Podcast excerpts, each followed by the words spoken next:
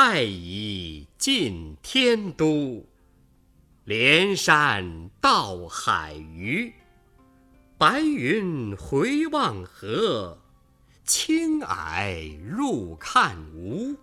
分野中风变，阴晴众壑殊。欲投人处宿，隔水问樵夫。这首诗是王维隐居在终南山的时候所写的，也是一首五言律诗。终南山又称秦岭，连绵八百余里。主峰在陕西省长安县南面。诗中所描写的就是终南山的主峰。第一联：“太乙进天都，连山到海隅。”太乙是终南山的别名，天都指当时唐王朝的首都长安，海隅就是海角、海边的意思。这两句是说。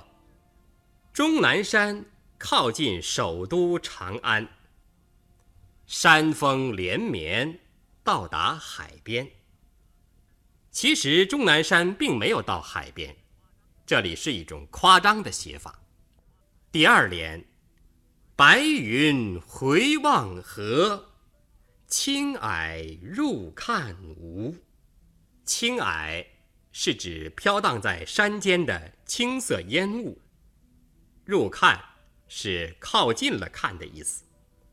从字面上解释，这两句是说，回头一瞧，白云合在一起了，飘荡在山间的青色烟雾，靠近了看就没有了。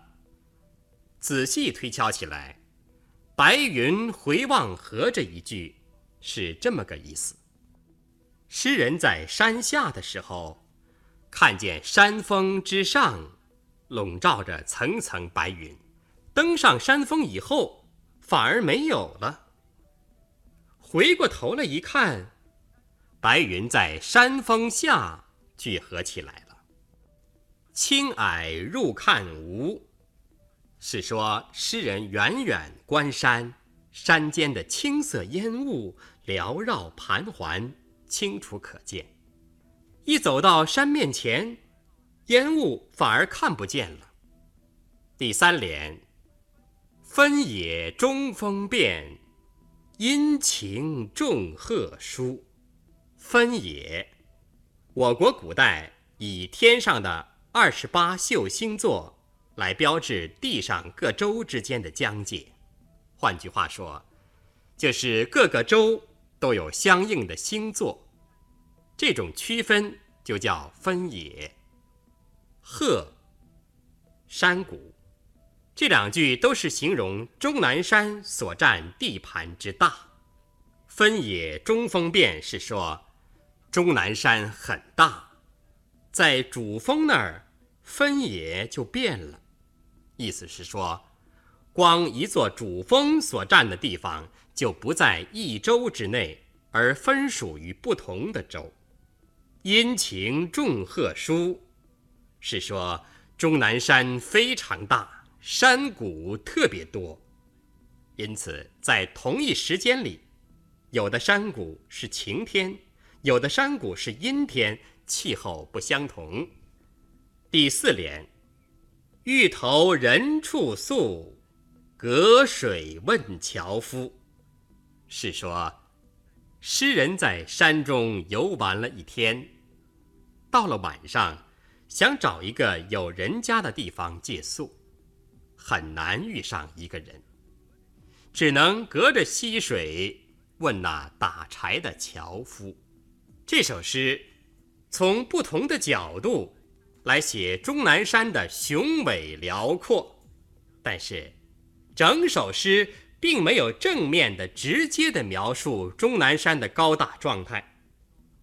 而是通过终南山位置的一般叙述，和诗人所见到的终南山变幻莫测、引人入胜的景象，以及诗人在山中的活动，从侧面透露出终南山的壮伟高大。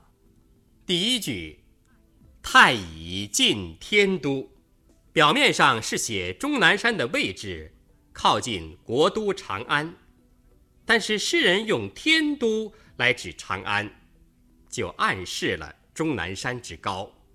国都是皇帝居住的地方，皇帝又称天子，他所在的地方犹如天上，天都就有高在上天的意思。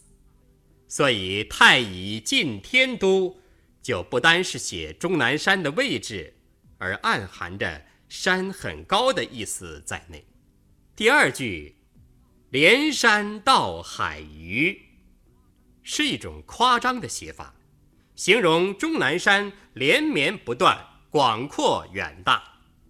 白云回望河，青霭入看无，是诗人在山中所见到的奇异变幻的景象。诗人由山下见到山顶白云环绕，及至登上山顶，白云反在脚下聚合。这里作者以白云为着眼点，通过白云在视线上下的位置变化，即写终南山直插天际的雄姿。诗人又由远及近观察迷蒙的青霭，远看团团阵阵，临近却无踪无影，而前面仍是茫茫一片。这不仅写尽了深山大谷的奇幻景象，而且暗示了终南山的远深广阔。这两句看来平淡，不甚着力，但反映了诗人观察自然景色的细致深刻。和字和无字，把白云和青霭的变化写得非常透彻。回望和入看。惟妙惟肖地刻画了诗人观赏自然景色时的神态。分野中风变，一个“变”字就把终南山的辽阔广大勾画了出来。阴晴众壑殊，一个“殊”字点出了终南山奇异的气象，这就从另一个侧面表现了终南山的高大。不是深山大谷，是不可能在同一山中而有着不同的天气的。最后两句：“欲投人处宿，隔水问樵夫”，描绘诗人隔着溪水，向一位打柴的樵夫大厅住宿的地方。这个情景展现了一个很广阔空旷的意境。在那巍峨的大山之中，诗人和樵夫隔着溪水，在大声的一问一答。这问答声在崇山峻岭、白云青霭中回荡着，这就更加衬托出终南山的雄伟壮观。《终南山》这首诗无疑也是一幅画，高峰深谷。白云青霭，阴晴变化，再加上诗人与樵夫的隔水问答，构成了一幅典型的中国水墨山水画。最后，把《终南山》这首诗再朗读一遍：“太乙近天都，连山到海隅。”白云回望河，青霭入看无。